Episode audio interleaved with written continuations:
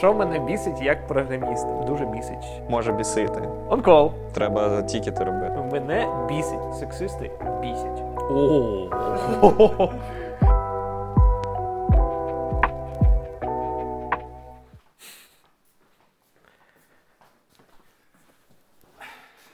Ну що ж, що ж. Всім привіт! Е, Сьогодні в нас доволі незвичайний випуск подкасту, де ми вдвох знаходимося в одній локації для тих, хто забув. Я Влад Сидоренко, senior software engineer в Netflix. Зазвичай я знаходжусь в Сіетлі, але сьогодні ми знаходимося в іншій локації. А я backend-інженер, маю більше восьми років досвіду. Перед цим працював три роки в Амазоні і трошечки в інших українських компаніях: SoftServe, Автобазар і так далі. Наразі я є завідуючим кафедри бекенду в Projector Institute, де я допомагаю їм будувати освітні програми. Влад, нагадай, хто ти? А я е, наразі вже колишній фронтенд і інженірінг менеджер, і наразі е, шукаю нові перспективи, скажімо так. Е, нехай це буде інтриги. Е, маю 10 років досвіду як е, інженер і інженірінг менеджер. І взагалі люблю програмування, кажуть. Ка- Кажуть, що він доволі непоганий в цьому. Що ж, е, сьогодні наша тема. Ми, ми вирішили, що якщо перший раз за не знаю більше ніж 10 випусків ми зібралися вживу, потрібно щось таке spicy. І тому ми вирішили поговорити про те, що нас бісить. От ти приходиш на роботу, що- що, тебе прям виводить? Які люди, які ситуації, які процеси? Е, Я навіть не буду казати, про що конкретно ми будемо розмовляти сьогодні. Хоча ні, буду. Ми будемо розмовляти про е, сексистів, ми будемо розмовляти про токсичних інженерів, ми будемо розмовляти про мітинги, ми будемо розмовляти про on-call, е, work-life balance е, і так далі. І, і ще трошечки, трошечки на додаток до усього цього. Давай починати? Давай починати. Погнали. Влад, можеш мені от сказати, ти сидиш, ти приходиш в офіс, ти сідаєш за комп. Що тебе починає бісити от одразу? От що тебе бісить в побутовому, в звичайному дні програміста, менеджера, guild, колишнього guild-менеджера і всіми, ким ти був? Я думаю, що найскладніше в цьому всьому, типу, першим кроком це кількість меседжів, імейлів і мітингів. Причому в будь-якій ролі, починаючи від е, джуніора до engineering менеджера, але звичайно, що коли ти джуніор, то у тебе, ну дай Бог, буде декілька мітингів на тиждень, е, деякі з яких будуть стендапами, там, де ти просто скажеш е, nothing from my side today, і все. Коли ти працюєш engineering-менеджером, я кожного ранку відкривав просто календар і лякався від того, що у тебе навіть немає часу на те, щоб поїсти. І це така доволі темна сторона е, медалі, коли ти ведеш свою кар'єру, в цю сторону. Але це говорить тільки про те, що треба бути більш смарт е, з точки зору тайм-менеджменту і качатись в цю сторону. Тобто планувати, що у тебе сьогодні, що у тебе завтра, і коли ти все-таки поїси. Це, це знаєш, мені нагадало, як е, нашому другу е, на день народження подарували книжку по тайм-менеджменту. Мгм. Він ніколи не знайшов час, щоб прочитати книжку по тайм-менеджменту. Це дуже іронічно. Це дуже іронічно. Я, я думаю, що взагалі багато розробників жаліються на проблему ось цього атеншону, да, що ти постійно вилазиш із фокусу, тебе хтось дистрактить, і ти не можеш повернутися. Тобто задача, яка, здавалось би, займає час, вона одну годину, я маю на увазі, вона не займає одну годину по факту. Вона займає спочатку 15 хвилин, щоб ти такий, так, де я зупинився? Або що мені треба зробити? Ти входиш в цей е, стан потоку і, і починаєш робити, рілі робиш, робиш, і достатньо одного якогось меседжа або якогось нотіфікейшена, і ти просто випадаєш з цього. Е, ти щось робиш, з кимось говориш, і тобі знову треба 15 хвилин для того, щоб повернутися. Я думаю, що це одна з найбільш анноїнг е, речей, які бісять програмістів загалом.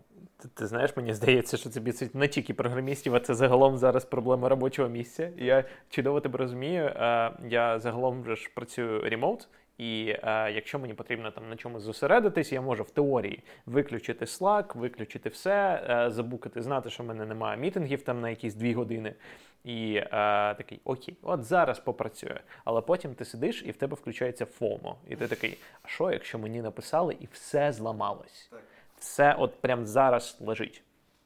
А, але при цьому окей, це, це ще можна якось меншити.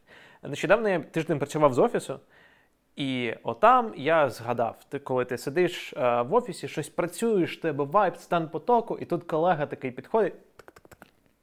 Є час. І ти такий ні. Але що робити? Да. Давай, задавай, ти, ти вже мене вибив. Типу. Ем, і оце складно менеджити, тому що свій час ти якось ще можеш, а от менеджити своїх колег і їх е, очікування від тебе це складніше. Але знову таки, я не думаю, що це щось специфічне до, для програмістів. Це специфічно, мабуть, для, для будь-якої роботи. Для офісної роботи. Для офісної роботи, дійсно. І це, мабуть, е, те, чим відрізняється робота ремоут, коли ти постійно сидиш вдома. Але давай про це, мабуть, пізніше.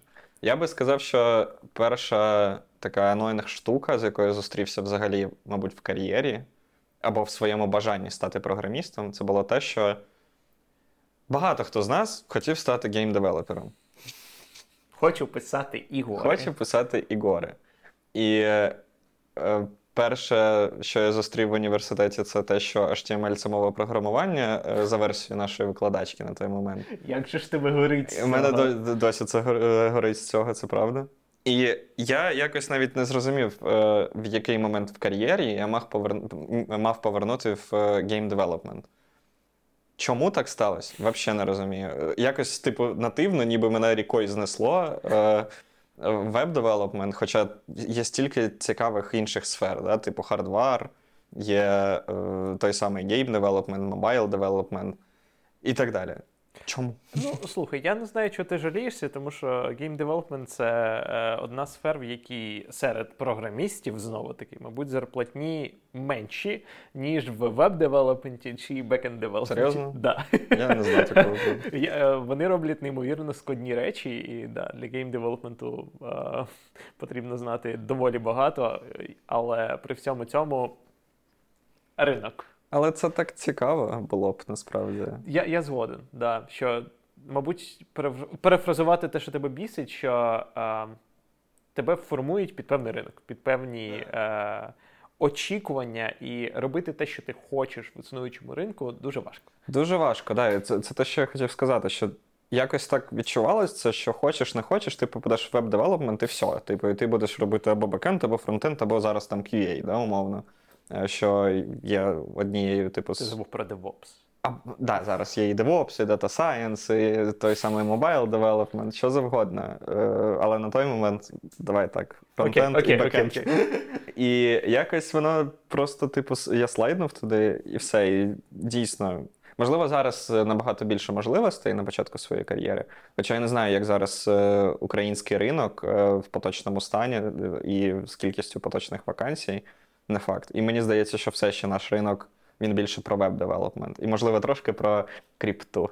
О Боже, ні, ні, ні. Я, я дуже сподіваюся, що це вже пройшло. Не знаю. Ми, ми про це говорили це в нашому випуску про хайп, тому. Не знаю. Да.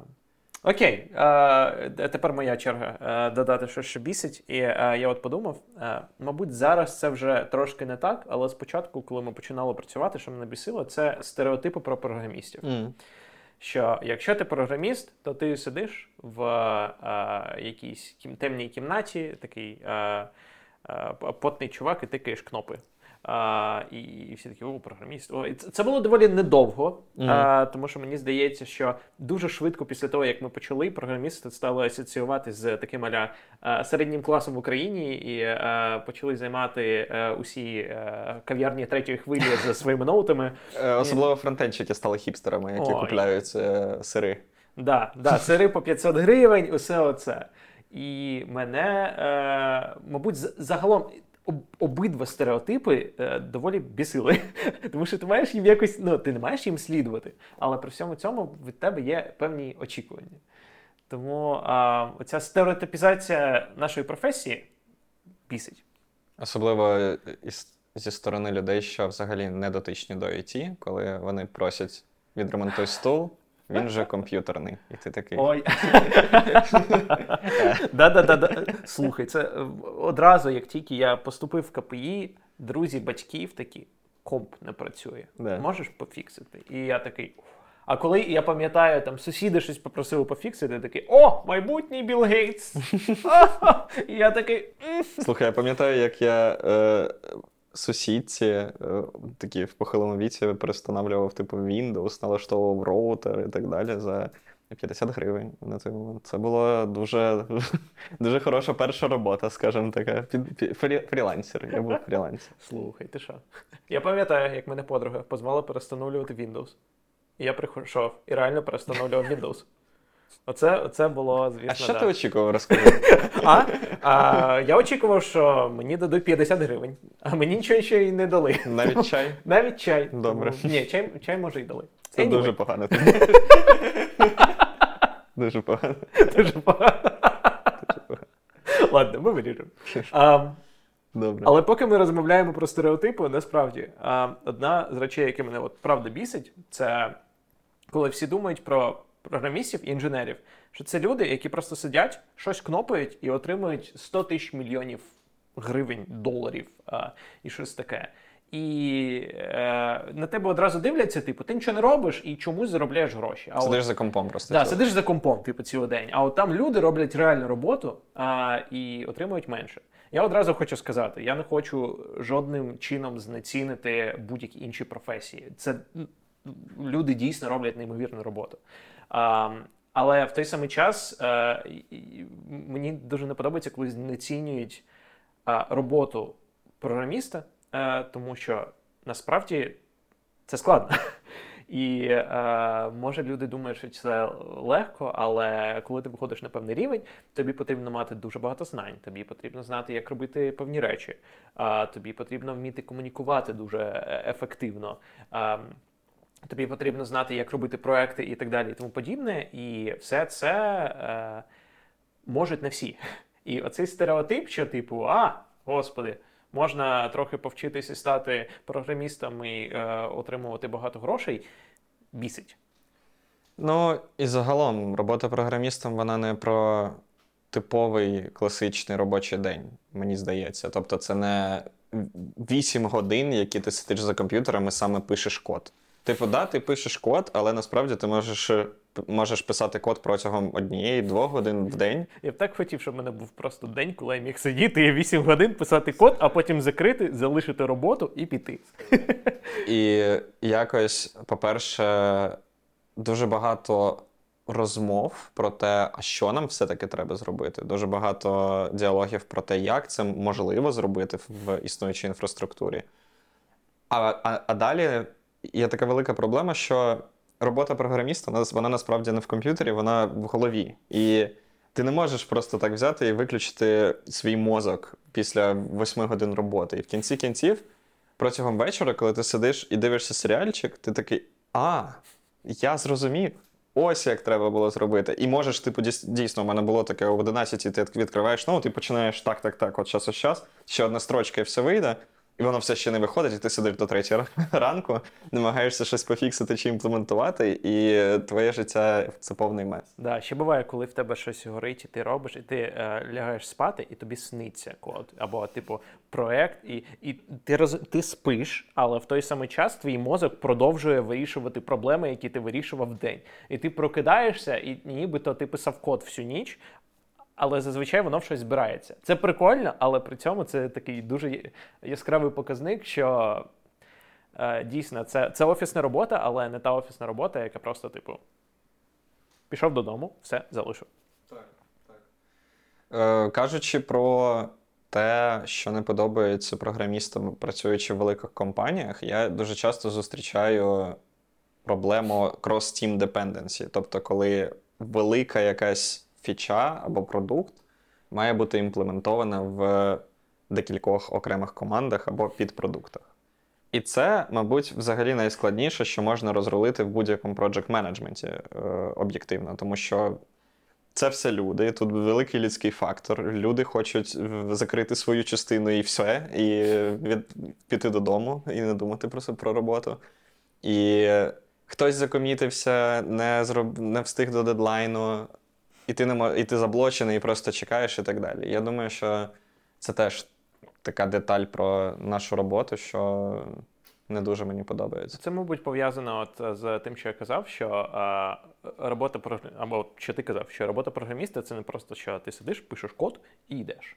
Це е, про те, що треба е, робити проекти, е, вирішувати задачі від початку до кінця е, і робити все, що для цього потрібно. І окрім того, щоб писати код, потрібно співпрацювати з іншими людьми, заставляти інших людей робити те, що потрібно.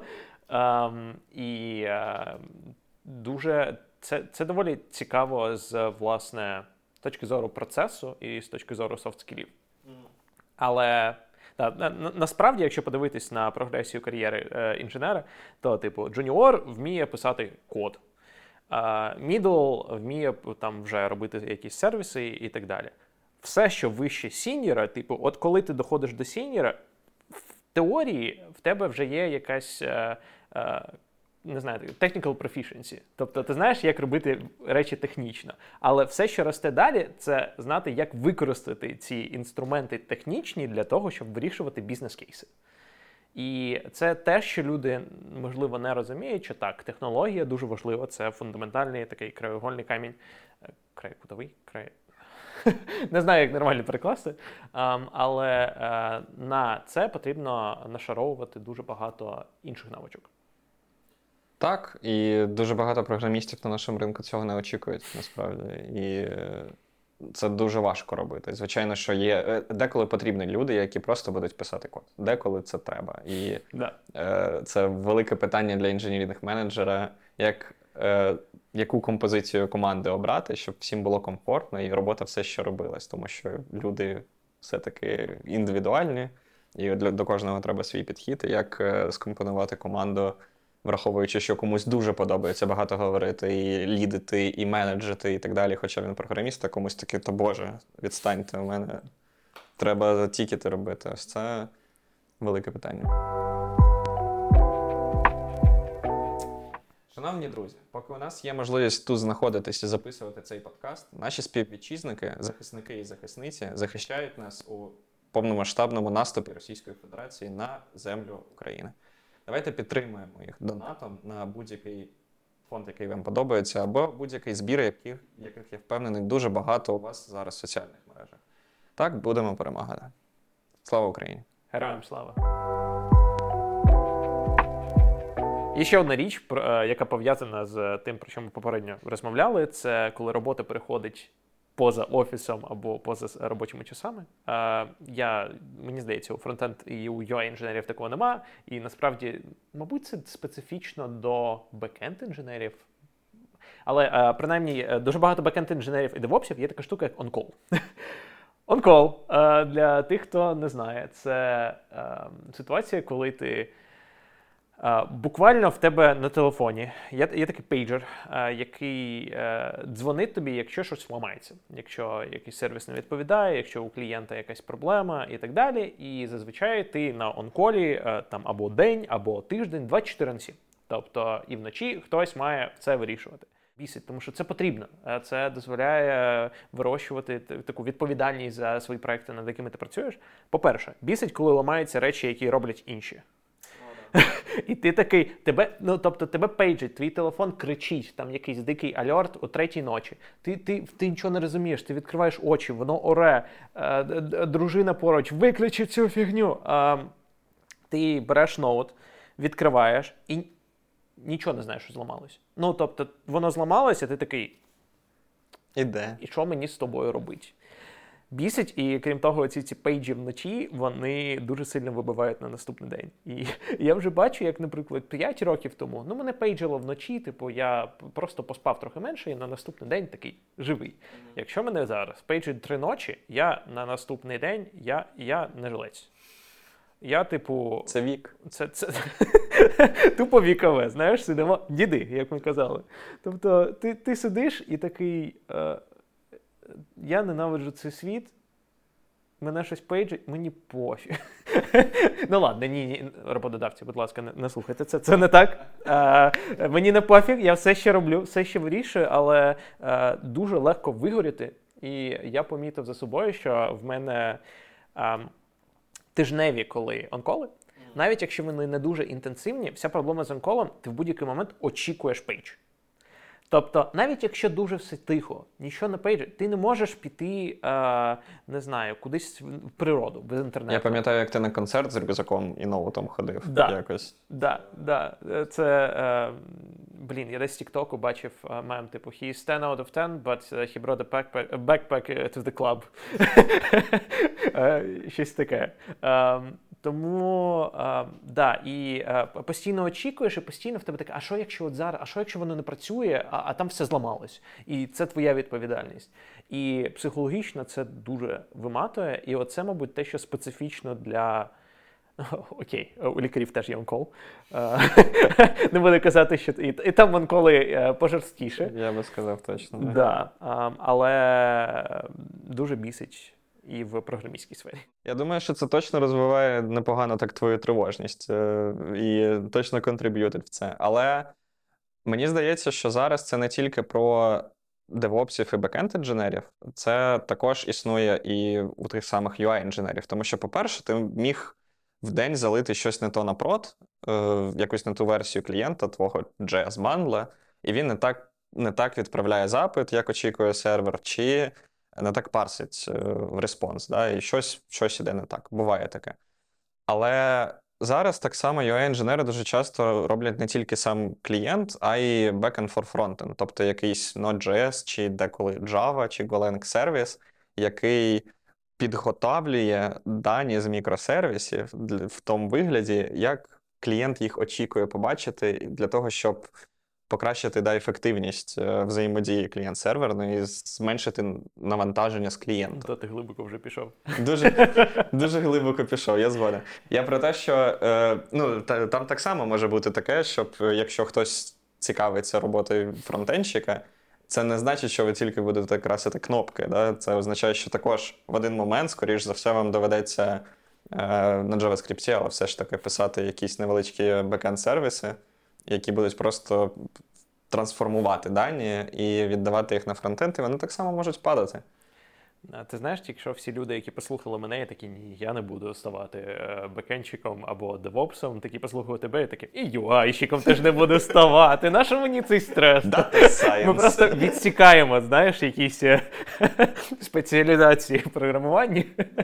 Слухай, які можуть бути проблеми у дата-сайентістів, як ти вважаєш? О, Означення дата-сайентіста в кожній компанії різне, і я е, для свого пояснення буду, типу, люди, які беруть дані і перетворюють їх в щось, що actionable для бізнесу. Тобто е, в, в них є доступ до абсолютно чогось сирого і так далі. Аналітики. Ну, окей, аналітики. Ну, Чи це дата-сайентісти? Така така змазана. Е, мені здається, люди не знають значення е, самі. Тому що є дата-інженіри, є дата-аналітики, є дата-сайентісти, є ще е, бізнес-аналітики, і вони всі переплітаються. В одній компанії це все одна людина, в іншій компанії це все окремі люди. Ну, дата-інженери це, скоріш за все, люди, які роблять data science інженери. Це люди, які роблять так, щоб сервіси, які створені, моделі, які створені дата-сайентістами, були доступні для е, інфраструктури. Я так розумію. Ну, це якось глибоко. Давай так, я відповім на твоє питання чисто з точки зору типу репортів і бізнесу. Ось, тому що а, це, це те, що я принаймні бачив. Якщо є якийсь процес, який кожен день генерує якийсь репорт, на який вранці CEO такий прокидається, або така прокидається, дивляться такі росте. Все добре. Це так Сіо встає, бачить свою дитину. Росте. Росте. Дитино, дай мені метрики росту, будь ласка. Типу, який тебе YOY? А там буквально карандашиком на стінці, знаєш. Да-да-да. YOY growth, типу. І якщо о 5 ранку ця е, джоба має закінчитись і щось іде не так. Бізнес-люди дуже нервують, і дата-сайентісти їм дзвонять і такі фікси. Мені мені потрібні цифри, мені потрібно бачити, що все росте. І а, оце теж стрес. Ти маєш на ти маєш на увазі, що там теж є on-call, да? Для свого роду. Ну, по суті, так. Да. Або ти просто відповідаєш за якусь свою частину, і тебе може в будь-який момент дьорнути. Я Це... думав, що одна з найбільших проблем там це недостатньо хороші датасети для Ой, ну це навчання тема. моделей, типу там, де треба генерувати датасети і так це далі. Це ми може якось е, потім окремо поговоримо про е, ML, Data Science і про болі, які є в житті, тому що ми зараз спекулюємо. Типу, ми не працювали, ми не працювали в цій сфері. Я працюваю, е, працюваю. Працюю поруч з дата-сайентістами і дата-інженерами, але е, я тільки дивлюсь на деякі їх проблеми і не знаю, як вони почуваються всередині. Абсолютно. Так так само у QA. Типу, я тільки пересікався з ними, і е, зі своєї колокольні я можу сказати, що їх дуже бісить, коли програмісти просто не перевіряють свій код і не пишуть тести. І їм Ой. доводиться. Що мене бісить як програміста? Sorry, але ти, ти сказав код, але я подумав, що QA – це зазвичай ті люди, які створюють тобі тікети. А, окей.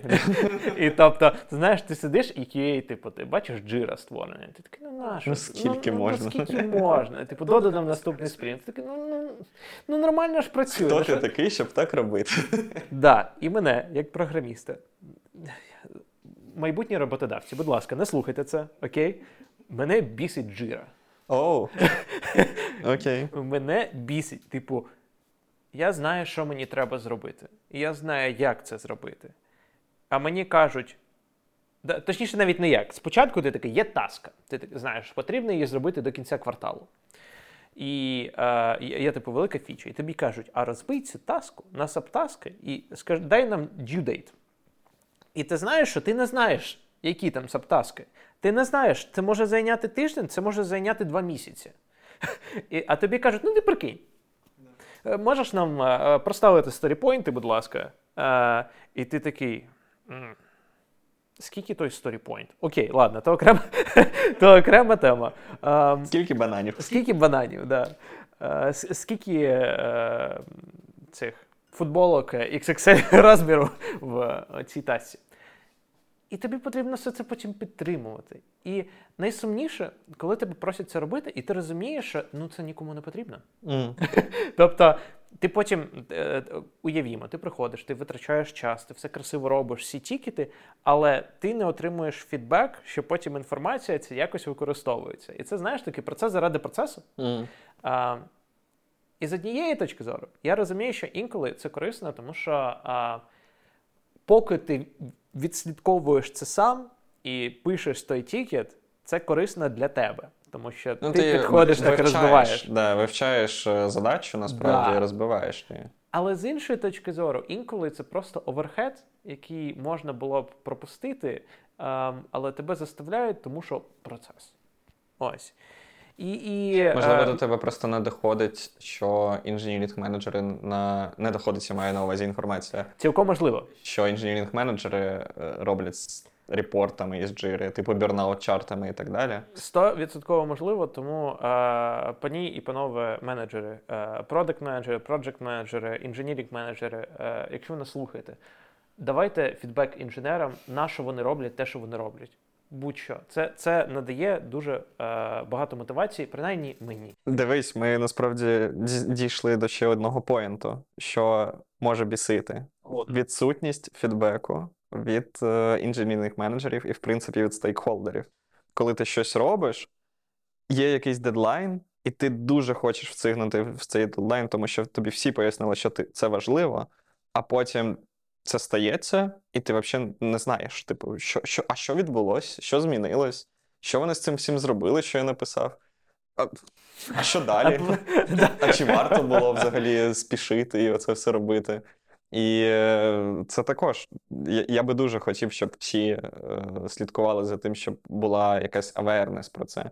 Я бачив, що в компаніях деколи користуються просто ньюслетерами, якимись такими ж репортами, нотифікейшенами і кудесами в чатіках або на all-hands, е, якщо десь ще є all-hands в невеличких компаніях. Е, Це працює, але треба старатись це робити, правда. Це, це е, до речі, теж цікаво. Це окрема робота, яку часто не розуміють як окрему роботу. Оцей, типу, євангелізм, я б його назвав. Тобто, коли ти щось робиш, а потім, коли ти доробив, ти маєш піти і всім розповісти про це. І щоб всі цим користувалися. Це дуже велика помилка, до речі, багатьох стартапів, е, де фаундери такі думають, ми зробимо класну штуку, і вона ж така класна, і ну, типу, всі почнуть е, використовувати її. І це зазвичай проблема в стартапах, де усі фаундери е, технічні, і там інженери зібралися такі: от зараз ми вирішимо проблему і, і все. І е, забувають на сейлс. І дуже часто ситуація, що продукт зроблений, але ніхто про нього не знає, ніхто їм не користується, і так компанії і вмирають. Тому е, Особливо стартапи, як однієї стартап. з наших гостей. Да, да, да, Коли да. ми записували випуск про стартапи, це було дуже актуально. Цікаво, Подивіться. що зараз. Цікаво, що зараз. Подивіться. Слухай, е, е, ти, ти затронув тему фідбеку е, від менеджерів, але насправді я б може розширив цю біль і сказав, що бісить, коли ти робиш щось, але ти не розумієш, на що ти це робиш. Тобто, я точно знаю, що є тип людей, яким все одно, типу, платить мені гроші, і е, я буду робити все, що скажуть. Але я, наприклад, така людина, е, яка хоче якось вкластись. Ну, тобто, я почуваюся відповідальність за те, що робиться. Я почуваюся е, е, відповідальним за якусь конкретну там вічу, сервіс і так далі. І коли я роблю речі, які я не розумію, на що я роблю, мені дуже важко. і і е, е, найважче це коли ти е, приходиш і питаєш, наприклад, там в менеджера, там продакт менеджера, на що це робити? А тобі кажуть, ну, попросили. Ну, типу, десь зверху сказали робити. І ти такий. Вау, дякую. І е, це бісить, тому що е, часто ну, ти робиш, дроблюєш, але ти робиш це без душі.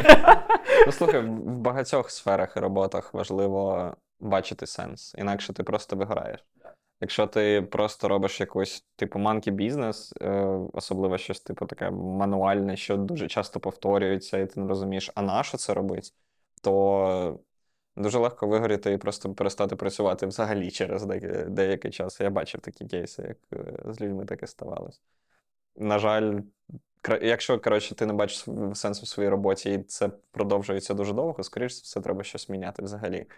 І йти в іншу компанію, або, можливо, навіть міняти сферу. Да, це е, цілком можливо, але при всьому цьому є такі золоті клітки, е, з яких ти не бачиш сенсу, що ти робиш, на що ти це робиш, але тобі комфортно. тобто, ну тобто, е, не знаю, там або зарплатня хороша, якісь бенефіти хороші, і ти такий думаєш. А що, якщо я піду кудись в інше місце, і все буде гірше? І втрачу те, що у І мене втрачу було. все, що в мене є, і буду повторювати. А хто сказав, що там таке саме? Е, бісить. Ну, рухатись від зони комфорту це завжди треба. Да. Завжди треба. Але ми з- знову торкаємось таких е, абстрактних речей, які не специфічні тільки для програмістів, е, але е, загальні проблеми. Да. Насправді, продовжуючи е, ще попередню тему про е, те, щоб ти почувався, ніби ти робиш щось важливе і так далі. е, Дуже часто є типи робіт, в яких ти робиш щось, але це використовується десь всередині, або це якийсь маленький такий гвинтик, і це особ, особливо проблема в великій компанії. І насправді це одна з причин, чому люди приходять з всяких фангів в стартапи. Тому що в FAANG -компаніях стільки інженерів, що для того, щоб зробити якийсь е, прям внесок в всю компанію, тобі потрібно бути е, доволі на високому рівні. А інше ти там працюєш ну там над кнопочкою, над е, дуже багато внутрішньої інфраструктури. І от е, я, як бекенд-інженер, я не роблю, ну принаймні, особливо я бекенд-інженер, що фокусується на е, обробці даних. І я не роблю те, що прям от напряму впливає на, е, на нашого користувача. Тобто воно дуже воно важливо, воно десь якось там е, впливає через е, три сервіси, і без цього воно не працювало. Але в мене нема такого, що типу я зробив оцю штуку, кастомеру приємно. І е, я знаю, що для деяких людей це дуже демотивує. І я знаю людей, які е, буквально шукали іншу роботу для того, щоб бути ближче до користувача, е, щоб отримувати фідбек. Але це дуже індивідуально, і багатьом подобається працювати саме в інфраструктурі. І там теж можна знайти щось для себе. Тому що, по-перше, це завжди дуже складні якісь задачі, які покращують життя девелоперів. Да? Про Dev Experience, про тулінг, що ми дуже часто любимо робити у себе на комп'ютері, тільки ти робиш для, робиш для всієї компанії. І якщо відноситись до того, що юзером твоїх продуктів, які ти робиш, являються е, розробники компанії, то можна себе знайти в інфраструктурі. Але я розумію, про що ти кажеш. В великих компаніях по типу Netflix, да, скоріш за все, ти будеш стояти десь доволі далеко від кнопки Play в самому плеєрі на телевізорі, тому що. Ну, в Netflix насправді навіть не так. В Netflix достатньо небагато інженерів для того, щоб е, була можливість якраз е, дати внесок. Але так, безумовно, є дуже багато інженерів, які там десь десь по, поза поза процесом. Ну і в будь-якому випадку є якісь внутрішні сервіси, які треба пілити. Да. Які вирішують чисто логістичні компа... проблеми внутрі компанії, це всюди є, окрім яких мал... якихось маленьких стартапів, які все ще працюють над тим, щоб створити MVP або POC е, і продати Кидаєшся акронімами. Просто, пожалуйста. Е, І якось продати цю ідею і знайти, можливо, своїх перших кастомерів чи інвесторів. Е, Там простіше, да? там ти от буквально впливаєш на продукт. Я якось був дуже радий працювати на стартапі, де ми все ще шукали якби, своїх перших клієнтів і шукали насправді навіть нашу е, цільову аудиторію, що ми плануємо робити. І представники нашої компанії поїхали на Mobile World Congress в Барселону на той момент. І мене попросили зробити декілька POC для цього. І я, звичайно, я не поїхав туди, тому що я не був ще там, серед тих, хто якби може представляти компанію. І англійська моя була так собі, давай відверто. Е, Але я був дуже радий, що от хтось приходить і тикає в мої кнопки, і там щось робиться. І коротше, це да. дуже приємно. В інфраструктурі таке рідко можна, мабуть, зустріти. Так, да, це те, те саме. Я насправді мені я не думаю, що це секрет. А в Netflix я працював над системою, яка і знав, що через неї проходить там купа даних, тобто там real-time processing, усе таке. Але а, мені настільки стало приємно, коли я зрозумів, що це використовується для того, щоб згенерувати інформацію для оцього топ-10 роw а, в аплікусі Netflix. І я такий. І при тому напряму. Ну тобто без цього воно зовсім не буде працювати. І я такий. Окей, я я, я дійсно працюю над Netflix. І це було, знаєш, там за рік е, після того, як я доєднався до компанії, я такий. Ну, нарешті. От тепер я розумію. Абсолютно. Але уяви, наприклад, як відрізняється ось це все, коли ти розроблюєш щось для open source. Навіть якщо ти працюєш в умовній мета в колишньому Фейсбуці, і працюєш над React, да? типу який open source ліпка для фронтенчиків це ж якось у тебе є внутрішні тікети е, внутрі компанії, у вас є, типу, якась адженда, родмапа, але вам ще й е, заворотник накидають вишю на гітхабі, хтось завжди незадоволений, і ти якби робиш продукт, але твої кастомери не завжди задоволені, по-перше, а по-друге, вони е, відносяться до цього, як ніби ти їм винен. Слухай, е, я думаю, про це ми поговоримо в випуску про open source. О, цікаво. Але, але, але, я думаю, зараз ми загалом можемо поговорити про токсичних інженерів. Oh. Які бісять. Ну, тобто, це якраз такий тип, який приходить в uh, GitHub issue uh, і такий пофікси. Це інженери, які не проходять behavioral інтерв'ю, тому що у них не було behavioral інтерв'ю, скоріш за все. Можливо, але і то, я не впевнений. Є компанії, які, яких вони успішно можуть його пройти. Там всякі компанії, в яких є стрес-інтерв'ю, наприклад. А, Але загалом от є інженери, які такі. Я інженер. Я роблять це повністю своєю такою персоналіті. І а, якщо хтось інший не інженер або не айтівець, або айтівниця, вони ставляться до них зневажливо. Типу, знаєш, як типу, от. е, якийсь е, е, простий клас, нижній клас розмовляє з нами. Ну, от да, ви там щось робите. А вчитель, а, ну слухай, ну Ой, от, слухай, це така іди, бульбашка, іди в програмісти. Е, Що, що, а що, що в програмісти? Може, може, ну ладно, може до програмістів не вистачає мозку, може QA. Я такий, ну тобто я бачив таких персонажів, і мене виводить. Я вже І- уявляю, як хтось вирізає цю частину цього подкасту, твою фразу. І На тіктоки. І потім цей білий цисгендерний чоловік Да-да-да-да-да-да. ненавидить QA і вчи- і вчителів, знаєш. типу. Боже. Ну, чорний піар теж піар, тому, Пожалуйста, наріжте хтось його. Добре? будь ласка, не треба. Що ти думаєш про е, таких персонажів? Блін, ну toxic персонажів я зустрічав часто, е, особливо на інтерв'ю. Зустрічав також в деяких компаніях, коли вони свою, свій куточок і свій робочий стіл оформлювали як просто кабіна дальнобойщика. Буквально якось я приходжу, і якийсь. е, Я так розумію, що він був інженер саппорта чи щось таке, але він там сушив хліб. У нього, ну, типу, такі корочки, знаєш, типу квадратики, він башню побудував. У нього там були плакати з календарем. У нього там, звичайно, були книжки, е, два монітори, ру- руля не вистачало, крісло. Він, типу, закидував отак от ноги на стіл і якби чекав, коли йому е, коли його пінгане. Я, звичайно, типу, це комусь таке подобається, пожалуйста. Але в офісі я якось не очікував таке побачити. Це було б абсолютно нормально, якби він працював ремоут, або якби в open space він обговорив зі своїми колегами, що це нормально, і вони його прийняли таким, як він є. Але мені це здалось доволі таки. Е.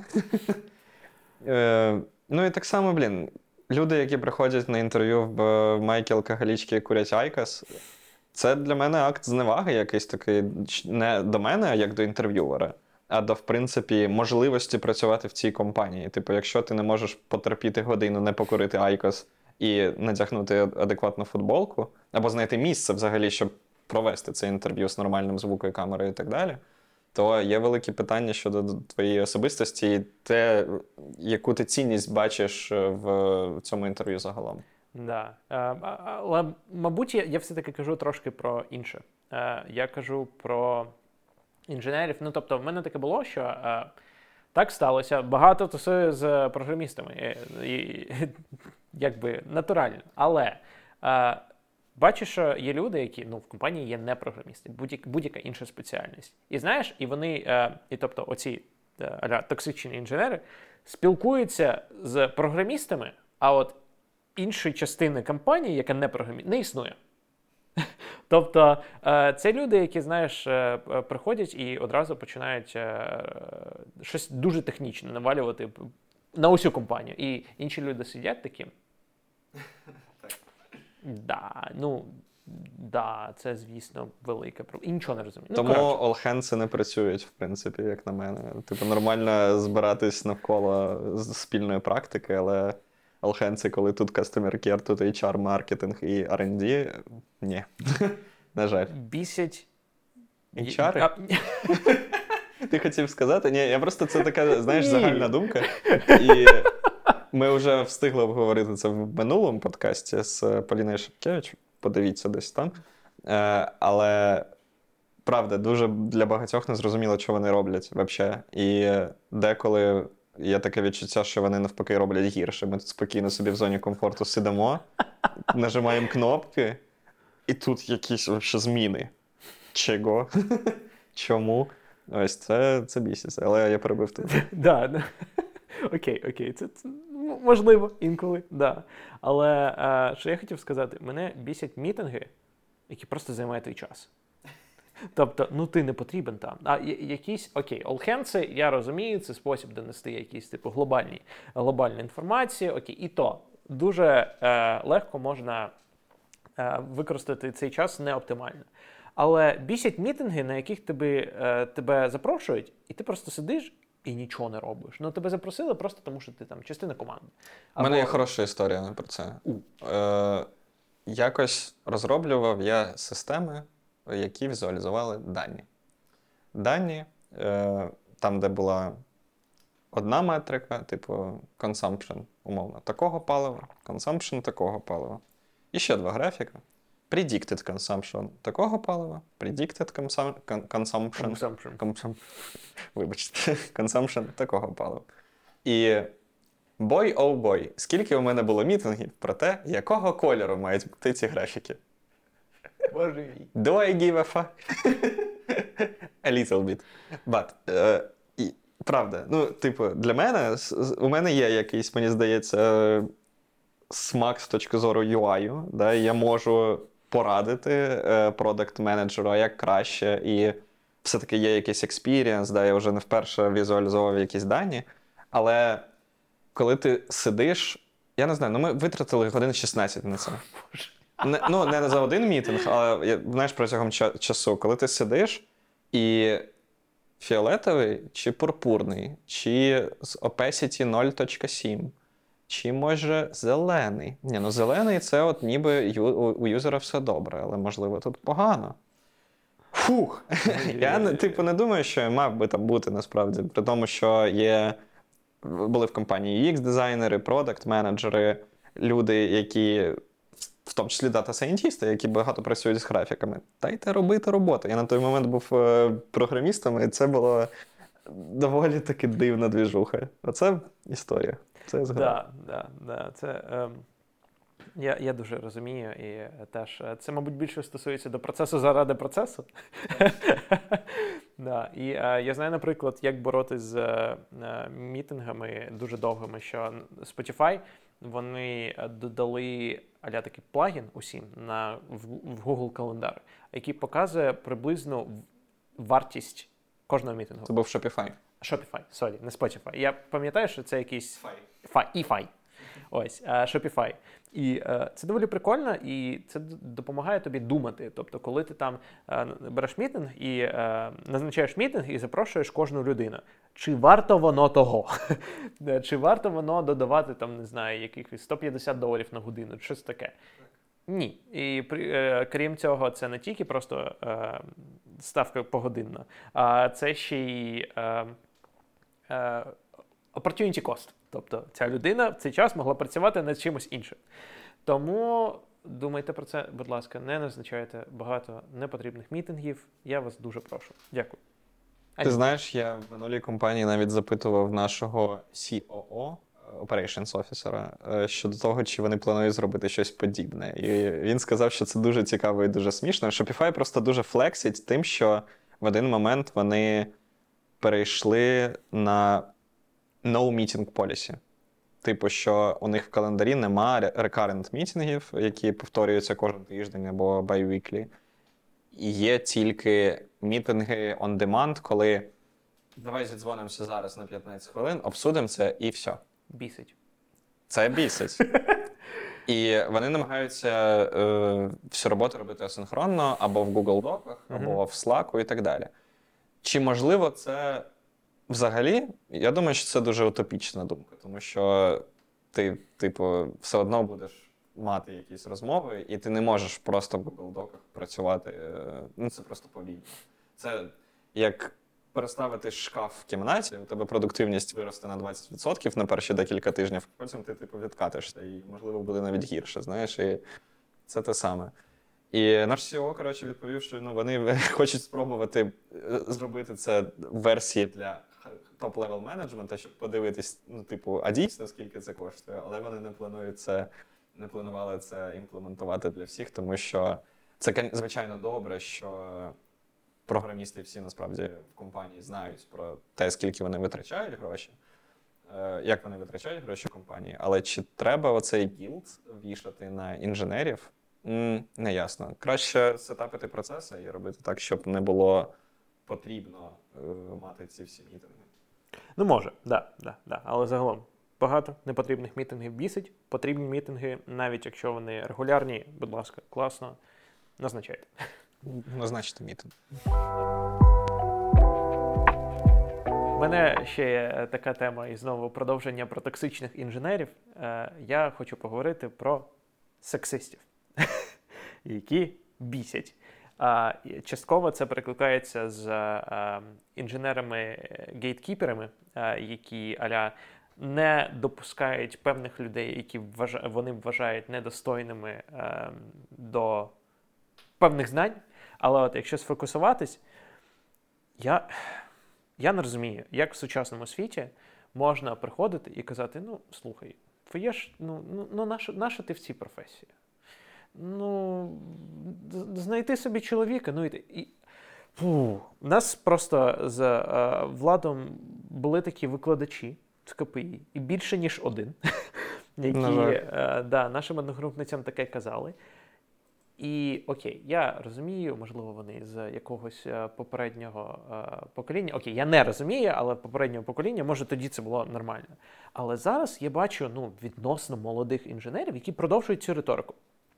Тобто, коли дівчина, інженер, приходить, і я знаю, що вона може е, запхнути усіх просто ну, дуже класний інженер, але всі такі, дівчинка моя. Ну, а, ну, пороби там щось таке просте, або або таке просте. Тобі тобі ще зарано робити е, якісь класні речі. Ну, ну от наш, ну от чому? Чому в голові таке? І як можна, особливо враховуючи в it індустрії е, люди не знаю, знають англійську, вміють е, в теорії є якась е, логіка і критичне мислення. Чому це продовжувати? Це жахливо, правда. Я у своїй кар'єрі зустрічав багатьох дуже хороших інженерок, IT, IT, Айтівниць? Айтівниць, дякую. Е, які причому і фронтенщиць, і бекенщиць, і QA-щиць, і дата-сайентисток, які просто прекрасно справлялися зі своєю роботою.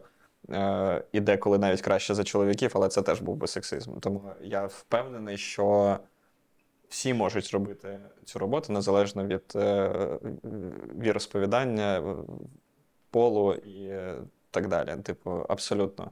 Єдине, що дійсно у суспільстві нашому просто виховують так дівчат, що вони навіть не намагаються, вони навіть не пробують. Типу, є є якби стереотип, що це не жіноча робота, і це йде просто від е, батьків або від я не знаю, суспільства навколо до дітей. І я впевнений, що зараз це змінюється. Мені хочеться в це вірити. що і я навіть бачу, що все більше дівчат приходять на роботу, приходять на інтерв'ю і е, попадають на інтерв'ю, намагаються попасти, приходять на курси, і це прекрасно. Але я хочу вірити в те, що в Україні дійде до того, що дійсно на в кожній сфері, в кожній компанії буде 50 на 50, і це було б якби чесно. Типу, ну щоб тому, що насправді у всіх рівні можливості і всі е, можуть однаково. Я ненавиджу, коли. Якщо це айтівниця, то люди думають, що це е, обов'язково HR-ка або рекрутерша, або, як як то кажуть, деякі токсичні хрюша, не дай Бог. Боже, це це жесть. Е, Ні, навіть в нашому з тобою подкасті е, була Женя, яка Head of QA наразі, і була guild, QA guild менеджером. Е, у нас була Даша, яка була е, менеджером ком'юніті. У нас е, буде, мабуть, ще гості. Якісь ми знаємо, що на українському ринку в деяких українських компаніях є навіть жінка CTO. І, в принципі, є таке ком'юніті, як Women in Tech. Вибач, але в ідеалі я б хотів жити в світі, в якому конструкції навіть жінка CTO не існує. Так, да, я я, я про це і кажу. Але знаєш, я я формулюю це так, тому що я відчуваю, як все ще є стереотип, що це дивно. Але для мене це вже не дивно. Для мене це норма. І я навпаки дивуюсь, що для когось це може бути не так. Да. І я би хотів, щоб дійсно всі відносились до цього як до абсолютної норми, і навіть типу не звертали уваги на це. Знаєш, що це як типу от прокинуться і зуби почистить. Да. Щось таке. Мораль. Сексисти бісять. Не будьте такими і, будь ласка, не пропагуйте нічого таке. Все.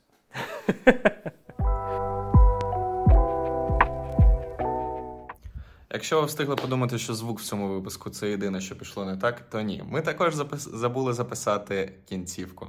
Тому, е, по-перше, я хочу подякувати вам за перегляд цього випуску або за те, що ви слухали його на інших стрімінгових платформах. Я сподіваюся, що у вас буде можливість підписатися на наш канал, поставити всі можливі лайки, зірочки.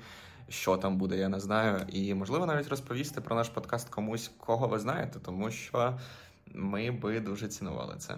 Е, було дуже приємно обговорювати з владом всі ці теми щодо того, що нас бісить в ІТ, і про те, які все ж таки бувають токсичні інженери.